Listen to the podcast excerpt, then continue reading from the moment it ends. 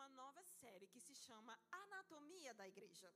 E essa série, ela não veio do nada. Ela não foi tipo assim, oi, pastor Felipe, o que a gente vai falar lá na igreja? Ah, não, vamos falar da anatomia do corpo, que é legal. Ou porque o povo está falando muito de igreja agora, né, no Instagram, todo dia tem uma notícia especial lá, que a igreja fez aquilo, a igreja fez aquilo outro. Não.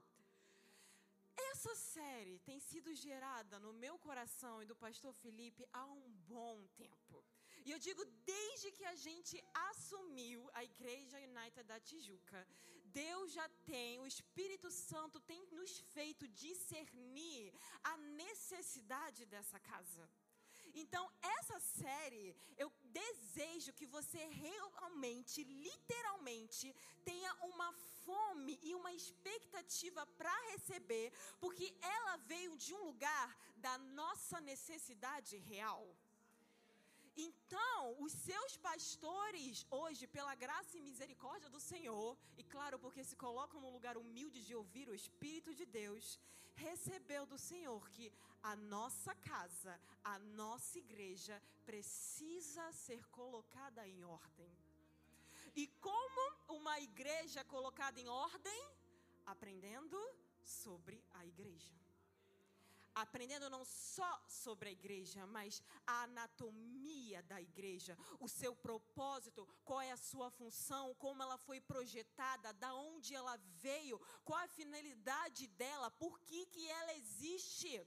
Será que foi um homem ali da esquina, ou um homem filósofo, um intelectual da década de não sei aonde, que falou: Ei, vamos nos reunir aqui, ler a Bíblia, vamos se juntar, cantar uma musiquinha legal? Será que realmente foi isso? Será que foi isso? Então, nós vamos começar a escavar na palavra e entender que, não somente da anatomia da igreja, mas entender que nós não estamos brincando de igreja. Eu tenho falado isso para minha liderança, eu já falei algumas vezes aqui que, de fato, não estamos brincando de igreja. E porque não estamos brincando de igreja, eu preciso primeiramente conhecer a igreja. Porque senão, eu vou levar a igreja na esportiva. Vai ser algo casual. Um dia eu estou lá, outro dia eu não estou. Ah, eu apareço quando eu quero. Ah, eu apareço quando eu tenho uma folguinha na minha agenda. Ah, então, sabe? Ou talvez eu ache que a igreja é uma rotina boa, é uma rotina saudável que eu preciso acrescentar, porque ela é legal, ela é boa, ela vai me ajudar a ter bons pensamentos, ela vai me ajudar a ter uma saúde mental, então talvez eu precise ir lá. Então eu vou acrescentar essa rotina para me autoajudar. Mas será que é isso? Será que literalmente é isso que a palavra de Deus tem para nos dizer? Eu acho que não, né?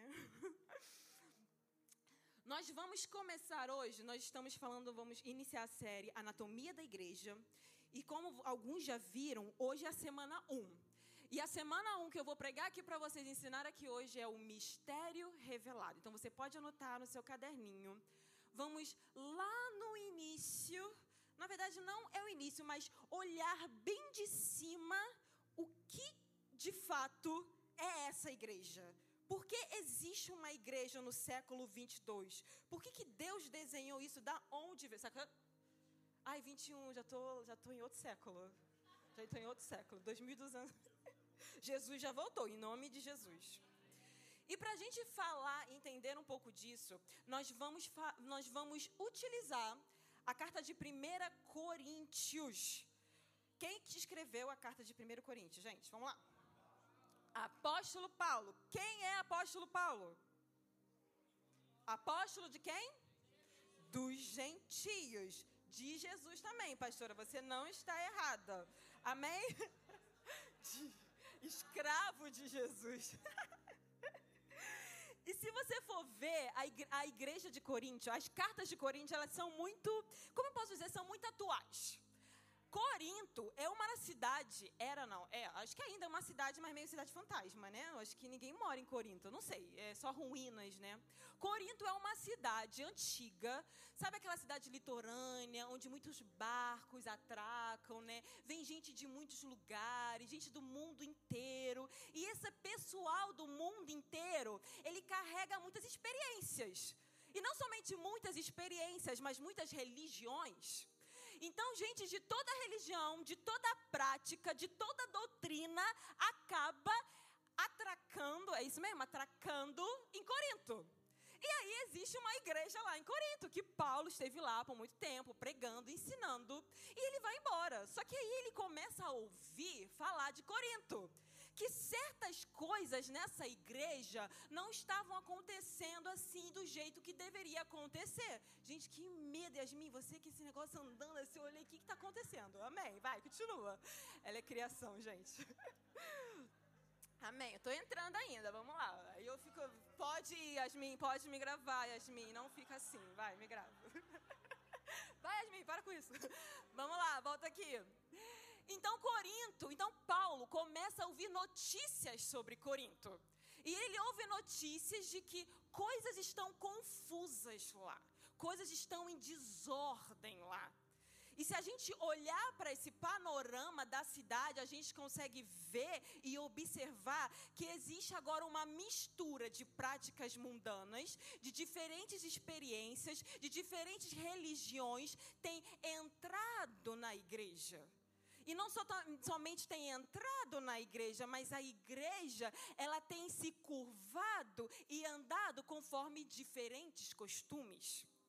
E acaba acontecendo um cenário de uma igreja que não está andando conforme a vontade do Senhor. Nós vemos é, Paulo falando sobre sexo. A gente tem pessoas, porque é comum em práticas pagãs, é, essa, é, não é rotina, mas uma cultura de eu faço sexo com a minha madrasta, eu faço sexo com meu irmão, eu faço sexo com prostitutas, eu faço sexo com todo mundo. Eles começam a discutir sobre comida. Ah, eu posso comer, você não pode comer, mas quem é você? Você é judeu? Quem você é? Começa a falar sobre doutrina, começa a ter confusão sobre doutrina em Corinto na igreja de Corinto. Então, Paulo vai escrever uma carta trazendo ordem para a igreja. E por isso, nós vamos observar essa carta hoje. Porque imagina algo, imagina aqui comigo algo muito rápido. Imagina a sua casa ou uma casa qualquer. Imagina aquela casa, por exemplo, uma casa do caos. Imagina aquela louça de, sei lá, 20 semanas sem lavar. Imagina o cheiro, mosca.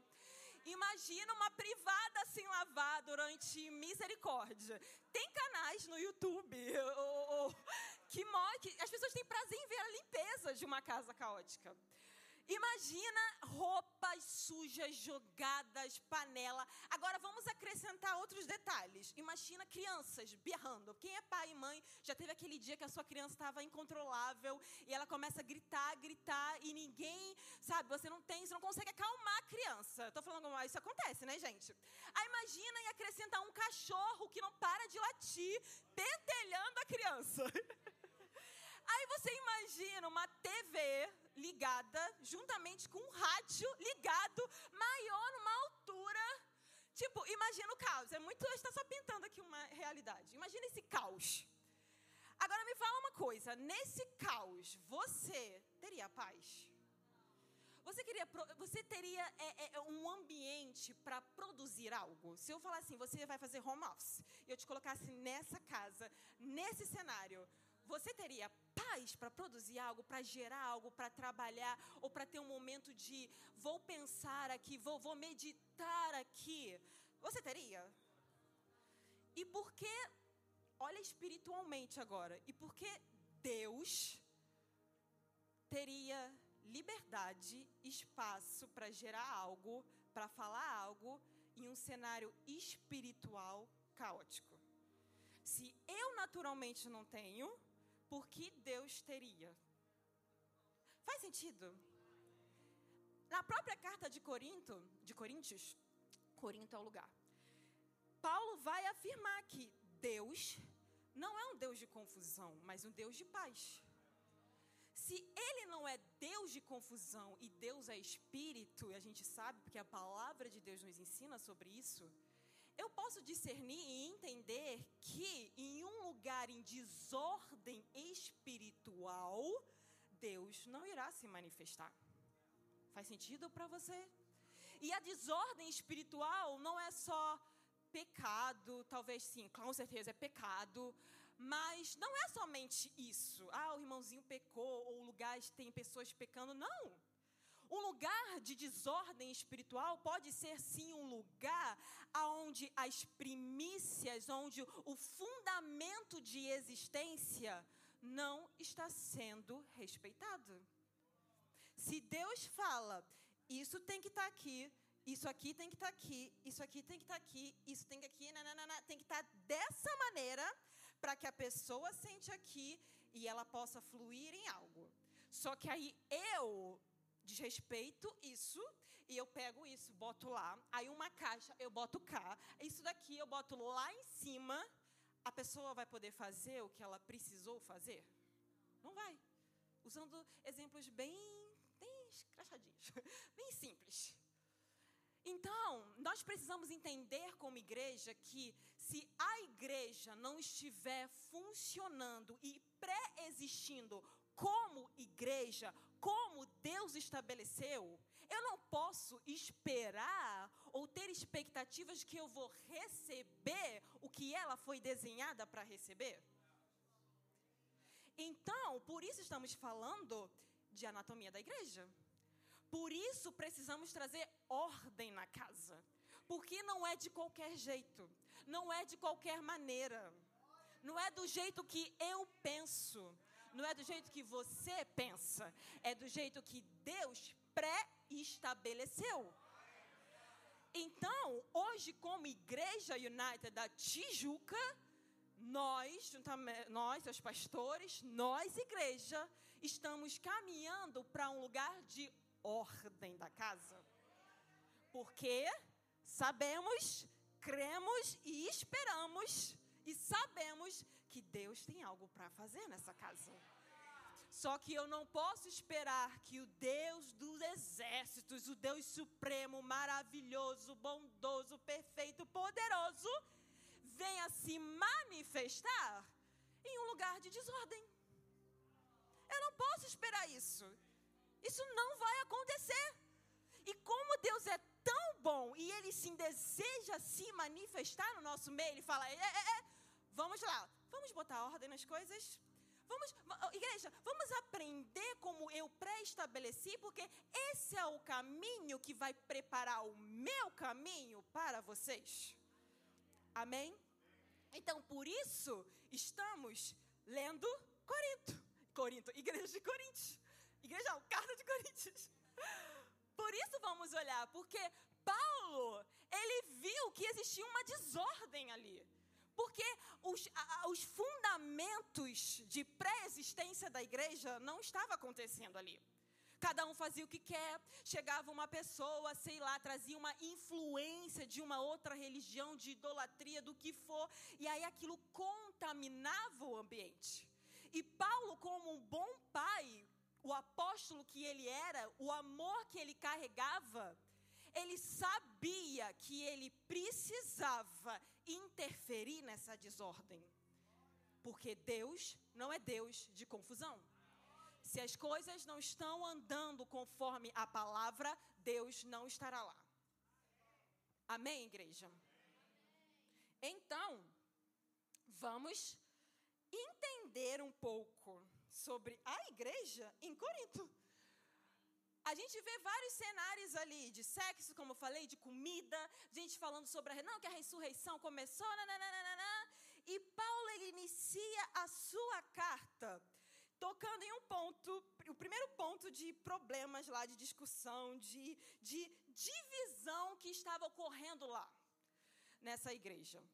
E o ponto que ele vai é, é, é, na verdade, eu vou explicar assim: existe um problema, ele vai tratar esse problema trazendo um fundamento que vai respaldar na nossa série e o nosso tema de hoje. Amém?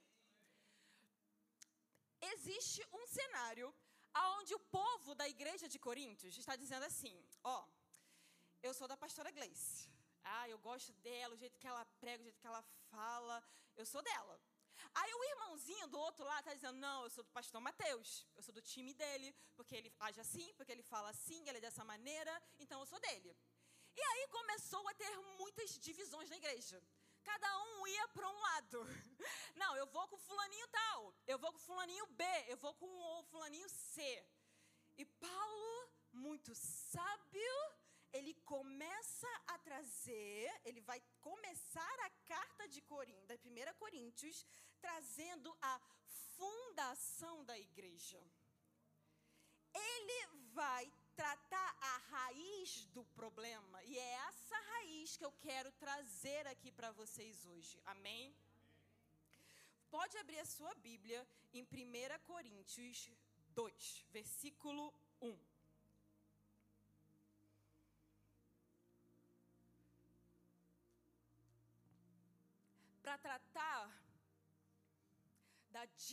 Divisão da igreja, ele vai trazer o fundamento, a primícia, não sei como você queira chamar, da pré-existência da igreja.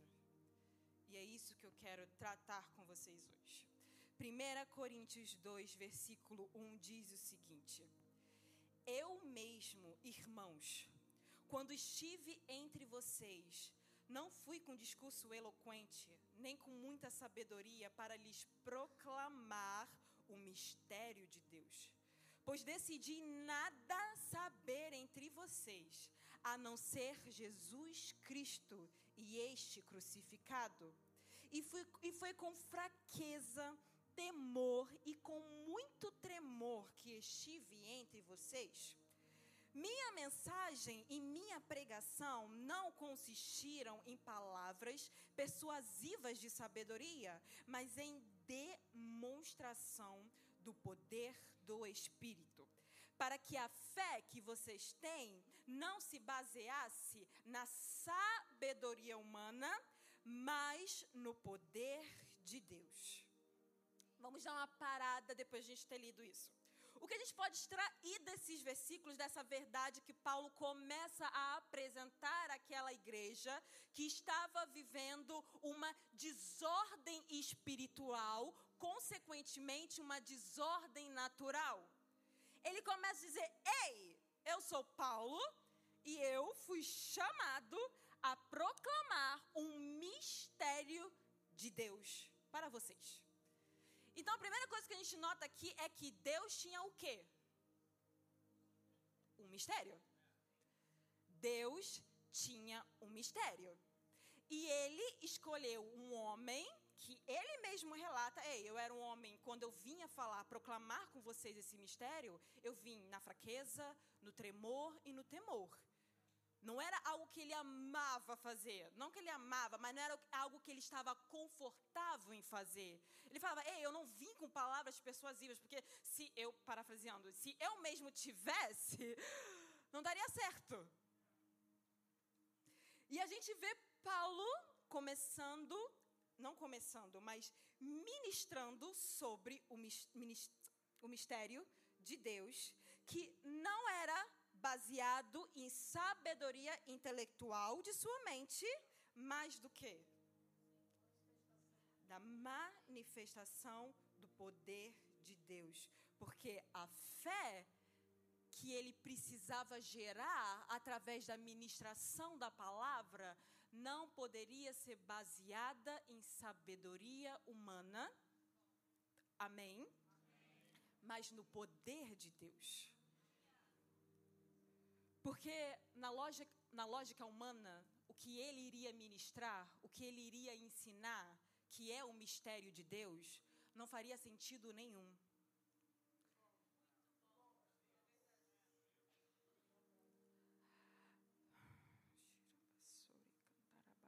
Calma, tô bem, tá? Só tô puxando aqui do lugar que eu tenho que puxar. Que eu não vou ficar contando história. Aleluia, Senhor. Obrigada, Deus. Obrigada pela tua palavra. Obrigada pela tua palavra. Obrigada pela tua palavra. Obrigada pela tua palavra. Obrigada pela tua palavra. Amém? Amém. Vocês são maravilhosos, gente. Vocês são lindos. Amém. Paulo ele começa a dizer: "Ei, eu fui anunciar o evangelho para vocês. Eu fui, na verdade, anunciar o mistério de Deus para vocês. Só que esse mistério, de, esse mistério de Deus, ele não é baseado no conhecimento humano. Ele não é baseado no meu pensamento humano, no que eu tenho de intelecto, no que eu carrego. Ele foi, como eu já fui até vocês, baseado na demonstração do poder de Deus. Porque o que eu deveria gerar, o que deveria ser gerado através da pregação do mistério do Senhor, é algo que não é baseado no intelecto humano, mas no poder de Deus. É algo que interfere, que toca um lugar que é espiritual, invisível e só é e somente é acessado pela fé.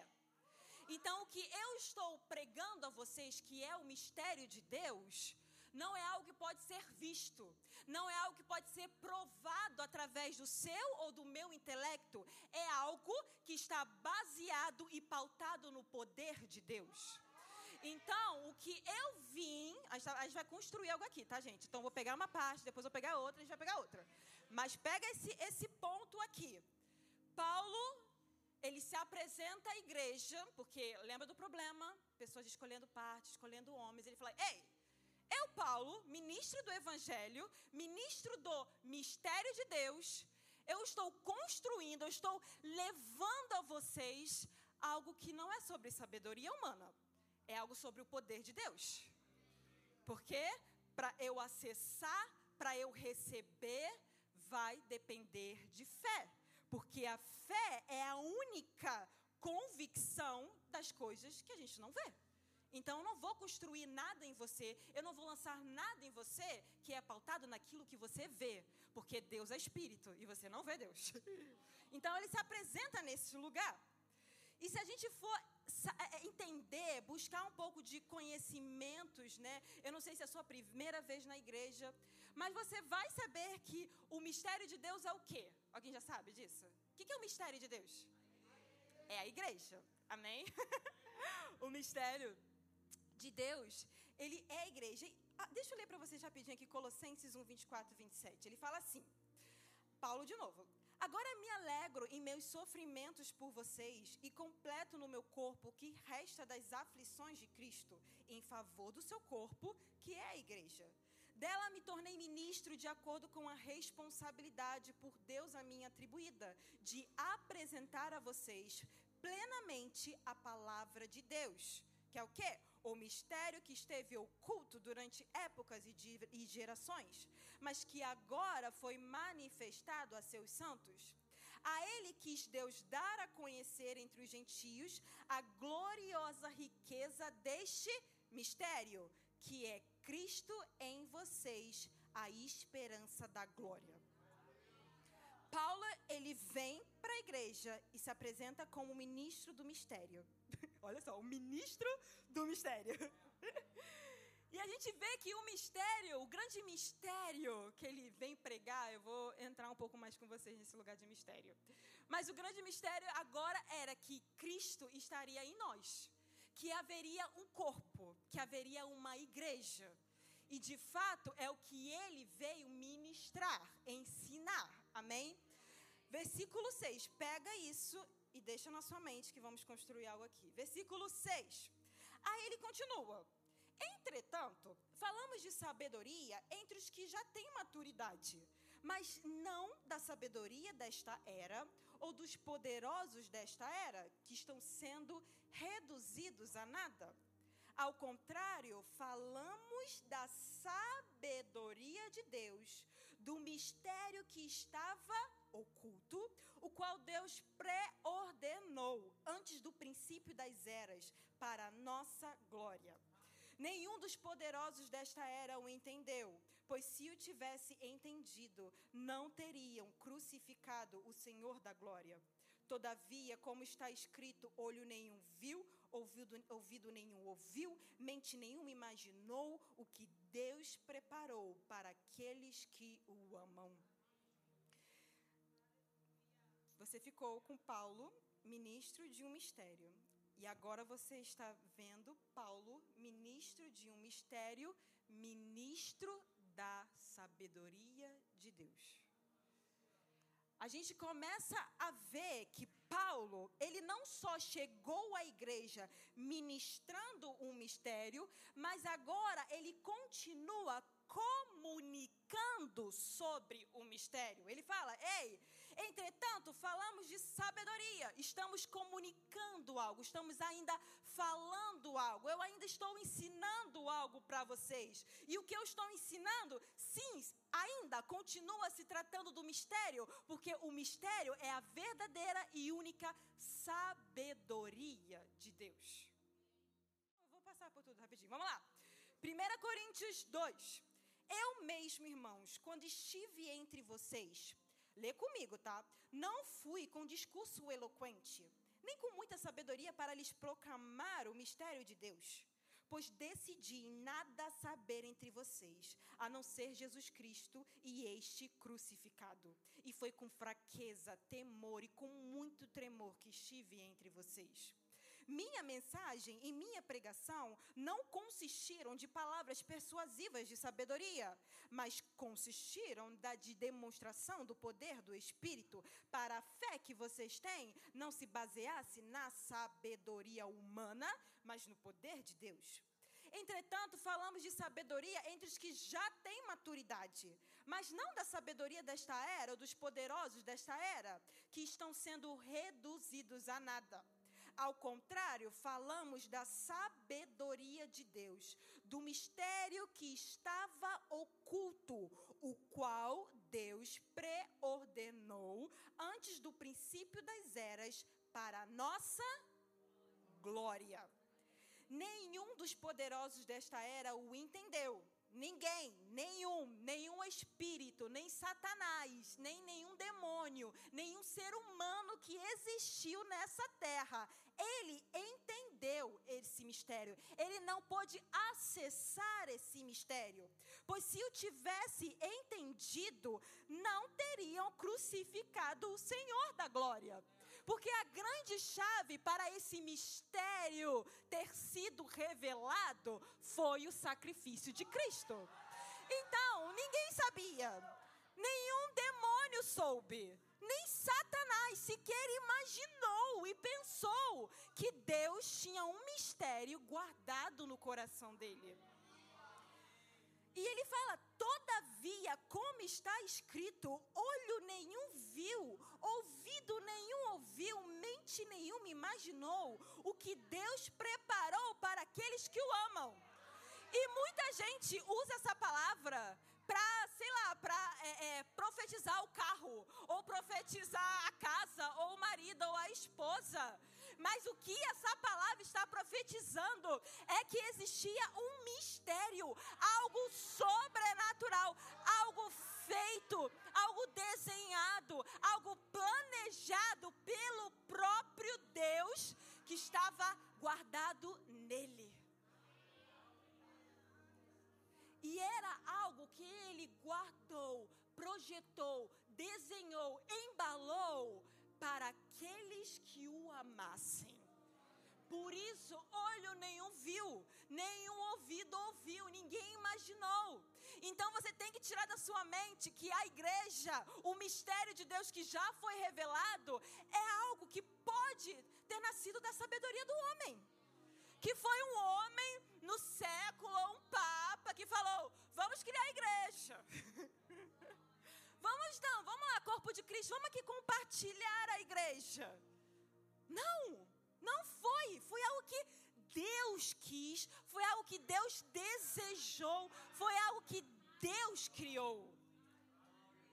Homem não tem parte nisso, Satanás, diabo, nenhum ser tem parte disso. E olha o que ele fala no versículo 10: ele diz: Mas Deus o revelou a nós por meio de quem? E o que nasce no espírito será mantido pelo?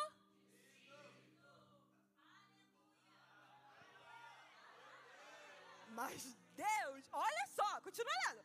Mas Deus o revelou. O mistério só poderia ter sido revelado pelo Espírito. Por quê? Tá, ele diz aqui, porque o Espírito Santo sonda todas as coisas, até mesmo as coisas mais profundas de Deus. Isso quer dizer que não foi Jesus que revelou a igreja. Ele era a chave do mistério. Ele era a chave de destrancar a caixinha, abrir a caixinha.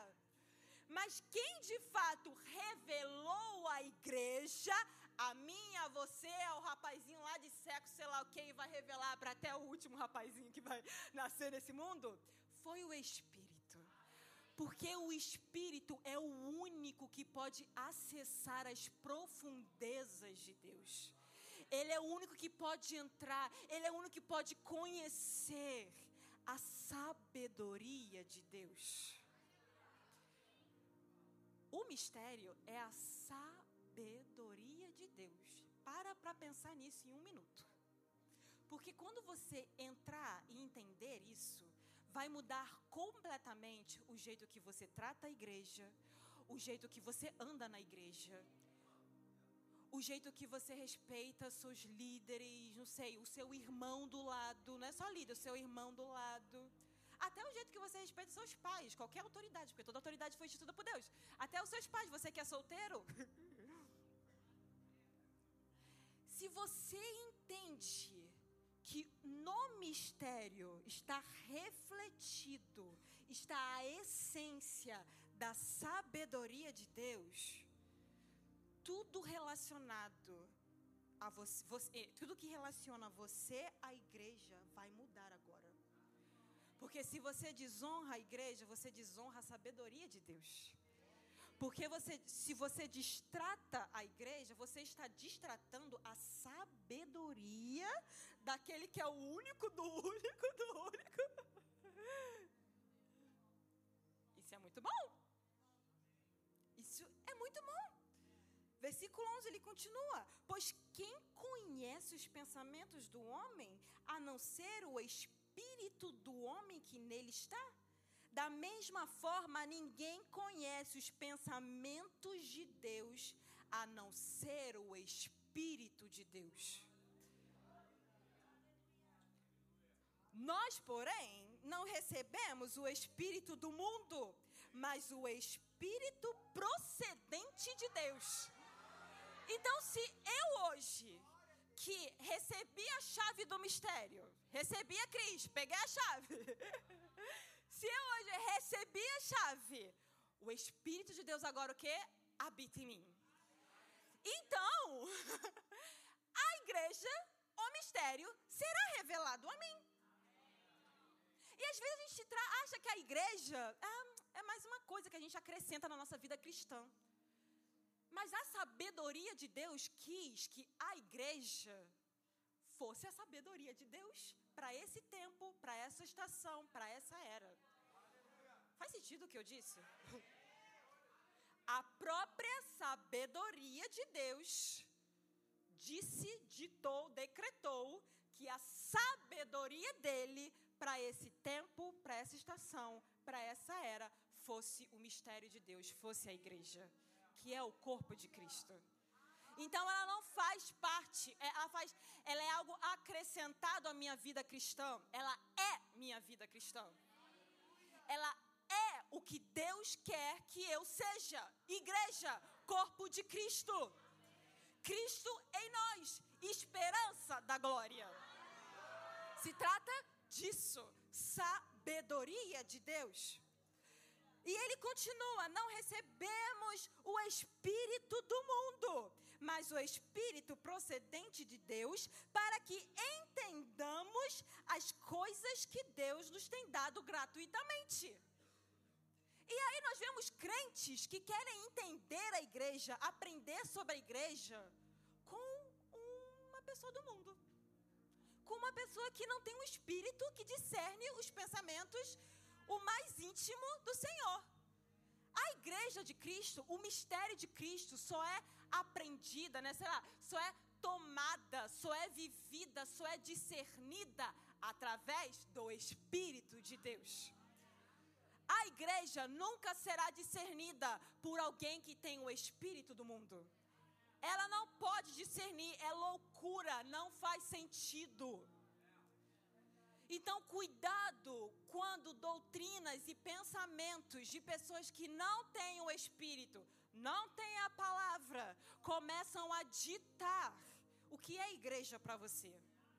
Ou cuidado quando seus próprios pensamentos carnais, porque você não está dando lugar para o Espírito, começa a ditar o que é igreja para você. Ah, igreja é só um negocinho lá, não. Igreja, ela é discernida pelo Espírito. Então eu só vou discernir a igreja cada vez mais, cada vez mais isso vai se tornando parte de mim, cada vez mais isso se torna parte da minha realidade, quanto mais eu for submissa ao Espírito. Porque eu posso ser crente e ter o Espírito, mas mesmo assim caminhar em morte com uma mente carnal. Eu posso, porque é minha, é o meu desejo, é a minha escolha. Eu posso ter uma vida de 10, 20 anos dentro de uma igreja, optando por permanecer carnal. Só que a palavra em Romanos 8 vai dizer: a mentalidade da carne, ela te leva para a morte. E olha que a gente viu Cristo em nós, a esperança da glória. Ele não falou Cristo em nós, a glória. O Cristo em nós está esperança, esperança. Vem, continue em Cristo em nós, porque é ela que pode te levar para a glória. E Cristo em nós é o quê? O corpo de Cristo. Então a igreja, ela está em nós, que nós somos a igreja, o corpo de Cristo. Cristo em nós, a esperança. Não é a glória, é a esperança. Então, cuidado.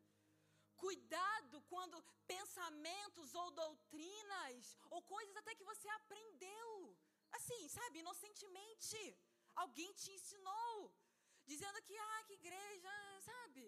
Ou até coisas que você trouxe para a sua vida, ah, eu vou quando eu quero, eu trato como eu quero, ah, ah vou ali, não. Cristo em nós, a esperança da glória. E olha o que, que ele continua falando. Na verdade, eu vou até ler um versículo que é em primeiro. É, eu tenho um tempinho ainda, né? Estou até menos, caralho, misericórdia. Olha o que, que ele fala, né? Olha o que, que ele fala em 1 Coríntios 1. Vou ler para você rápido para você ouvir. 1 Coríntios 1, 18. A mensagem da cruz é loucura para os que se encaminham para a destruição.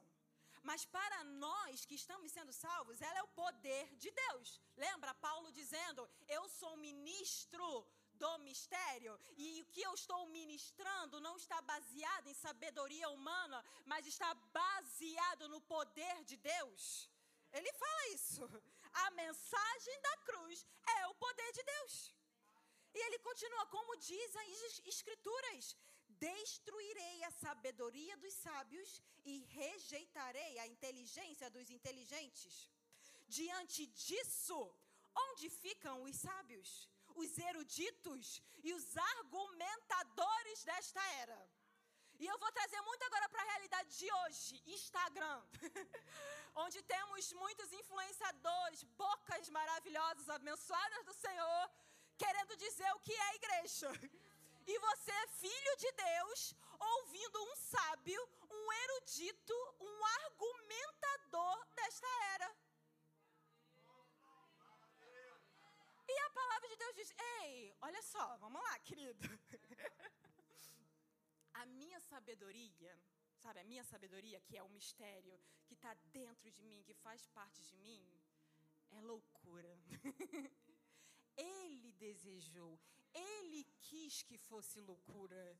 Ele quis que aquele que se acha muito, aquele que é muito orgulhoso, aquele que é muito altivo, aquele que é muito estudioso naturalmente, se deparasse com a loucura de Deus.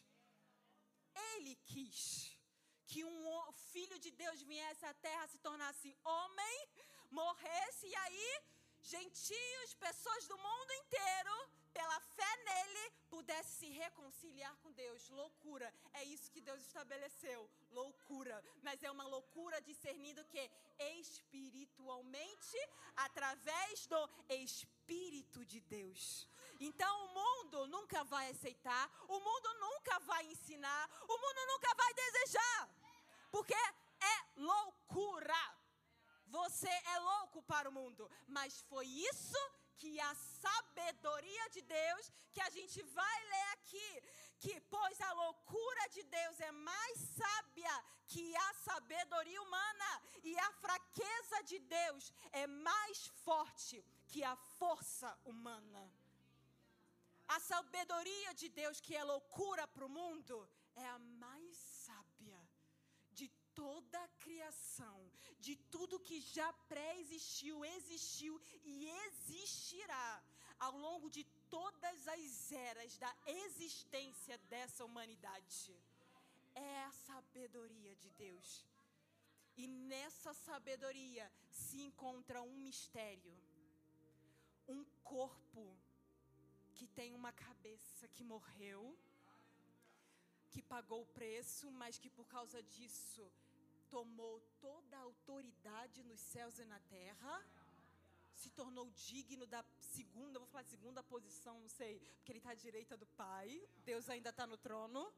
Mas essa cabeça agora tem um corpo e ela não só depende de um só homem, porque ele se fez homem na terra, agora ela pode continuar o propósito, ele pode continuar o propósito dele, porque agora o corpo, ele toca toda a terra, ele toca quatro cantos, ele se mexe, ele se move, ele é vivo. Não se trata apenas mais de um do filho que teve que descer, mas se trata agora do cabeça e do corpo. E desse corpo, muitos membros, muitos sendo enxertados na videira, muitos vivendo, muitos ressuscitando para a vida e andando em esperança da glória. É por isso que a palavra diz. É por isso que a palavra diz que ele veio buscar a igreja. Ele veio buscar o seu corpo. Porque eles são Cristo e nós, esperança da glória. Eles estão caminhando para a glória. Querido, você, um membro fora da igreja, você não está caminhando para a glória. A gente vai aprender mais, tá, gente, sobre a igreja depois, mas você não está. Porque isso que Deus pré-ordenou para esse tempo. E aí ele continua, estamos quase acabando, tá? Espera um pouquinho aí. Continuando. Delas versículo 13.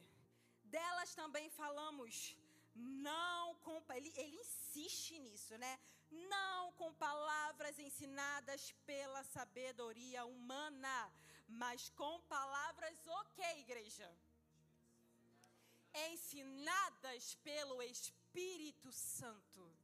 O que nasce no Espírito, com certeza, será mantido pelo Espírito. Se Paulo recebeu a revelação do mistério pelo Espírito Santo, nós ainda seremos ensinados e receberemos revelação da igreja através do Espírito Santo.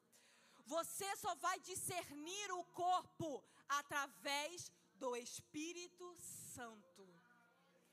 Não por livro de teologia 1, 2, 3, 4, 5, 6 não pelo seu, o, seu o, o, cara lá do Instagram que você segue, que quer falar da igreja. Estou falando de pastor, não, tá, gente? Estou falando de pessoas deste mundo que querem abrir a boca de tal que é a igreja. Não é por esse cara, não é pelos eruditos dessa era, não é por isso. É pelo fato de você ter um coração tão humilde que você deseja ouvir o Espírito.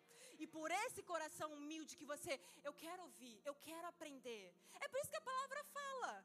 A letra mata, mas o espírito vivifica. Porque o mistério já foi programado, desenhado para ser ensinado pelo Espírito.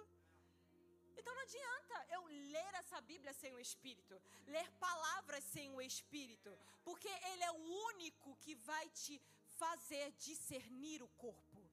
Então talvez você possa estar afastado da igreja hoje você hoje possa pensar que igreja não é tão revelante para a sua vida. Sabe o que você precisa? Se arrepender? Coração humilde, Espírito Santo, me ajuda, me ensina. Me ensina. Me ensina, Espírito. Não é eu, eu posso te ajudar, claro, com certeza, meu amigo. Com Com certeza, irmão, em nome de Jesus. Mas eu estou querendo você entender esse lugar de que Ele vai precisar revelar as coisas dentro de você. E ele continua: não de palavras, mas palavras ensinadas pelo Espírito, interpretando verdades espirituais para os que são espirituais. E aqui é outro ponto que eu preciso te trazer. A igreja de Cristo não é algo natural. Ela é algo espiritual. E, uhul, já ouvi falar isso mil vezes, mas será que você realmente entende isso? A igreja de Cristo, o mistério de Cristo, por ter nascido no coração de Deus, que é Espírito, e hoje ela é revelada pelo Espírito, não é algo natural. Não é apenas isso daqui. Não é apenas a junção de pessoas. Não é apenas o preletor dando uma mensagem. Existe algo espiritual acontecendo aqui. Existe algo que, se você não tiver olhos espirituais abertos para ver, para acessar, você não vai entender. Você não vai entender sobre autoridade, você não vai entender a anatomia do corpo, você não vai entender sobre hierarquia, você não vai entender até o papel de servidão ou de ser ovelha, você não vai entender que o propósito de dons é para edificar, consolar, a igreja, você não vai entender nada disso. Nada. Você precisa saber que a igreja, o corpo de Cristo, é algo espiritual ensinado pelo Espírito. E ele continua acabando. Mas quem é. Ah, não, peraí, peraí, versículo 14. Quem não tem o Espírito não aceita as coisas que vêm do Espírito, pois lhe são loucura e não é capaz de entendê-las, porque elas são o quê? Discernidas espiritualmente. A igreja precisa ser discernida espiritualmente. Você e eu não podemos estar nesse lugar discernindo as coisas apenas naturalmente. Olhando o meu irmão como algo natural, olhando o meu pastor como algo natural, olhando o meu serviço como algo natural, olhando as coisas que eu toco como algo natural, até o que eu estou limpando não é algo natural. E a palavra fala que você plantar na carne, na carne você colherá. Então, se você começa a tocar nas coisas pela carne, mentalidade da carne, você vai colher coisas da carne. E coisas da carne é morte. É coisas sem valor, sem vida, ineficaz, podre. A própria palavra fala que as justiças do homem são como que?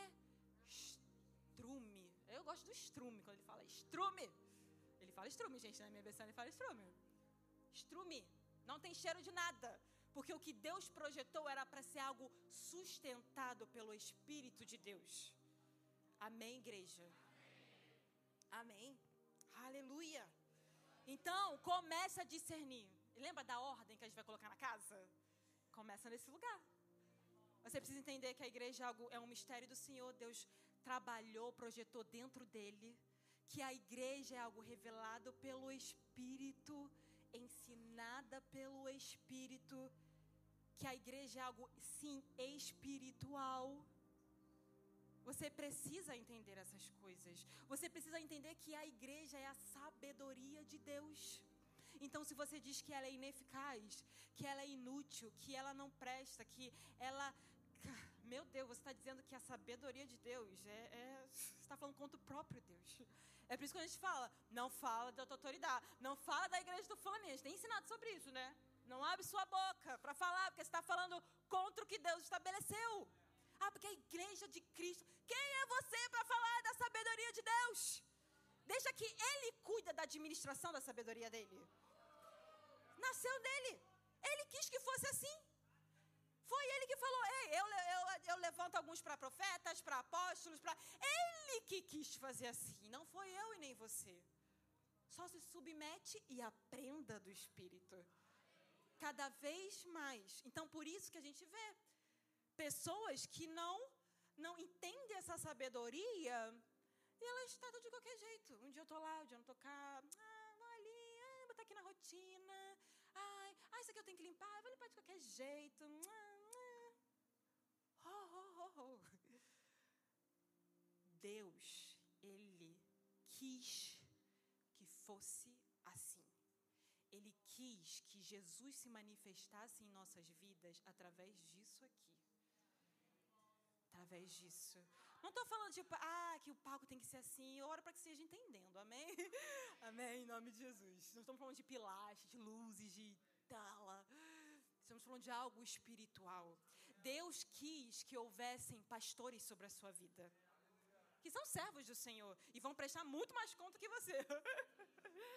Deus quis. Deus quis que você tivesse seu irmão para se afiar como faca.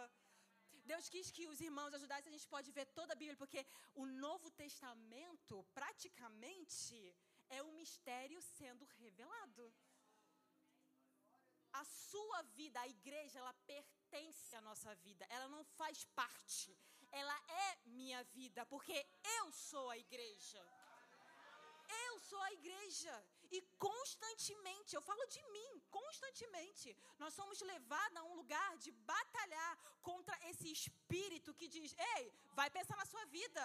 Ei, o seu tempo, o seu descanso, as suas finanças.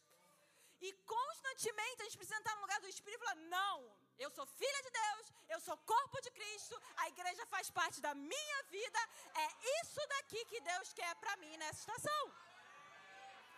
Amém? Então não é só você que luta contra esses pensamentos, todos nós. Porque todos nós somos carne. E a nossa carne está guerreando com o nosso espírito. Só que se você entrar num lugar que você discerne a igreja como algo carnal, não vai fazer sentido, porque é loucura. Para a carne, a igreja, isso aqui é loucura. É loucura. E aí, se você continuar nesse caminho de carnalidade, vendo as coisas como natural, você vai falar: realmente, estou perdendo meu tempo aqui, vou embora, não tenho o que fazer aqui. Não tenho o que fazer aqui. Por que eu vou servir aqui? Por que eu tenho que trazer um copo para meu pastor? Isso não faz sentido eu aqui servindo a outros, fazendo papel de boba para outros, gastando meu tempo, no qual eu poderia estar investindo nas minhas finanças, ou no meu emprego, ou não sei o quê. Faz sentido, realmente não faz sentido. Por isso que o mundo fala, você é maluco. Gastar o seu tempo todo dia na igreja. É simples você ouvir isso, né? Terminando, vamos lá. Mas quem. Eu, eu, falei, né, gente? Eu tenho que vir. Eu não posso pegar notas. Pegar notas, mas amém. Vamos lá. Versículo 15. Mas quem é espiritual discerne todas as coisas, e ele mesmo, por ninguém, é discernido. Pois quem conheceu a mente do Senhor para que possa instruí-lo? Nós, porém, temos o quê? Por que você tem a mente de Cristo? Vamos lá, quem responde essa? Por que você tem a mente de Cristo? Porque Ele é o cabeça e você é o. Temos a mente de Cristo agora. Cristo não é um pobre coitado que morreu, tadinho, tadinho dele. Ele reina, cara. Ele é dono de toda a autoridade dos céus e da terra. Ele em breve virá, ele em breve governará.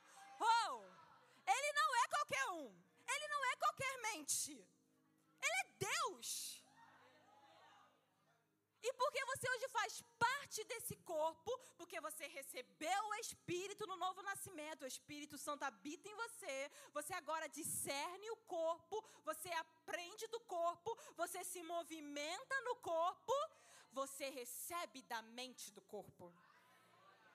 Fez sentido? Agora eu posso receber da mente. A mente agora é minha. Eu ando como ele, então agora eu posso entender o que ele está fazendo. Porque a gente sempre, a gente gosta de contrapor dois lugares, né? O mundo, a igreja. E a gente acha que eles estão num nível igual. Ah, o que, que eu escolho? O mundo ou a igreja? E eles estão aqui no mesmo parâmetro. Parece que se você escolhe a igreja, ai, que saudade do mundo, né? Tipo, você parece que está. Não, o mundo é isso aqui.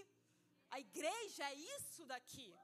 A palavra fala que tudo foi colocado debaixo dos pés da igreja. Debaixo dos pés.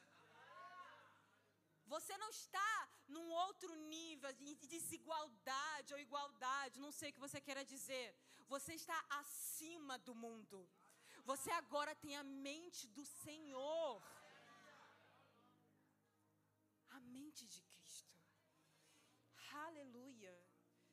Eu vou terminar. Pega. Olha que interessante. Tem um, isso o pastor Felipe tava, comentou comigo. Eu peguei, caramba, é isso. Abre a sua Bíblia rapidinho, Mateus 16, 13 e 20. Essa vocês vão adorar. Eu gostei dessa. Mateus 16, 13 e 20.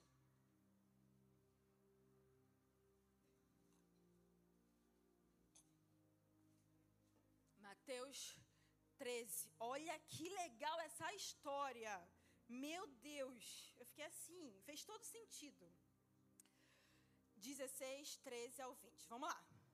Quando Jesus chegou à região de Cesareia de Filipe, perguntou aos seus discípulos: Quem as pessoas dizem que o filho do homem é? Isso aqui está falando dele, tá? Ele é o filho do homem. Eles responderam: Alguns dizem que é o Senhor João Batista, outros que é Elias, e outros ainda que é Jeremias ou um dos profetas. E vocês? perguntou ele. Quem vocês dizem que eu sou? Simão Pedro respondeu: O Senhor é o Cristo, o Filho de Deus vivo. E olha o que Jesus disse: Que grande privilégio você teve, Simão, filho de João. Foi meu Pai no céu quem lhe revelou isso. Nenhum ser humano saberia por si só.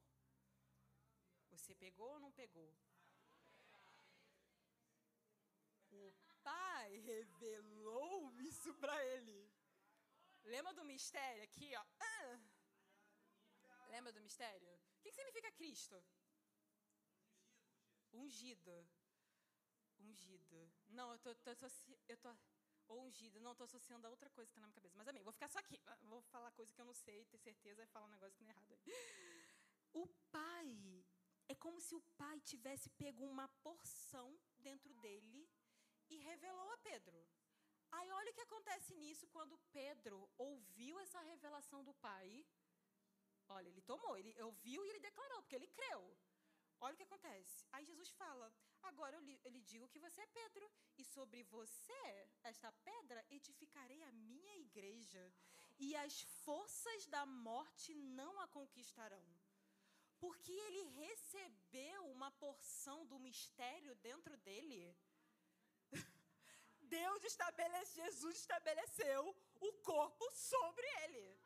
Tipo assim, agora eu sobre ti eu vou edificar a minha igreja. E eu lhe darei as chaves do reino dos céus. O que você ligar na terra será ligado no céu, e o que você desligar na terra será desligado no céu. Gente, eu achei isso muito incrível. Claro que eu tenho que estudar mais essa passagem. Mas, porque ele acessou e recebeu, não ele acessou, mas ele recebeu uma porção do mistério porque ele recebeu do Espírito. Deus pôde profetizar. Ele não está tipo, ah, Pedro, é como se fosse assim, por causa dessa revelação do Espírito, a igreja será edificada. Faz sentido? Entendeu? Pegou? Pegou? Não pegou? Quer falar o quê?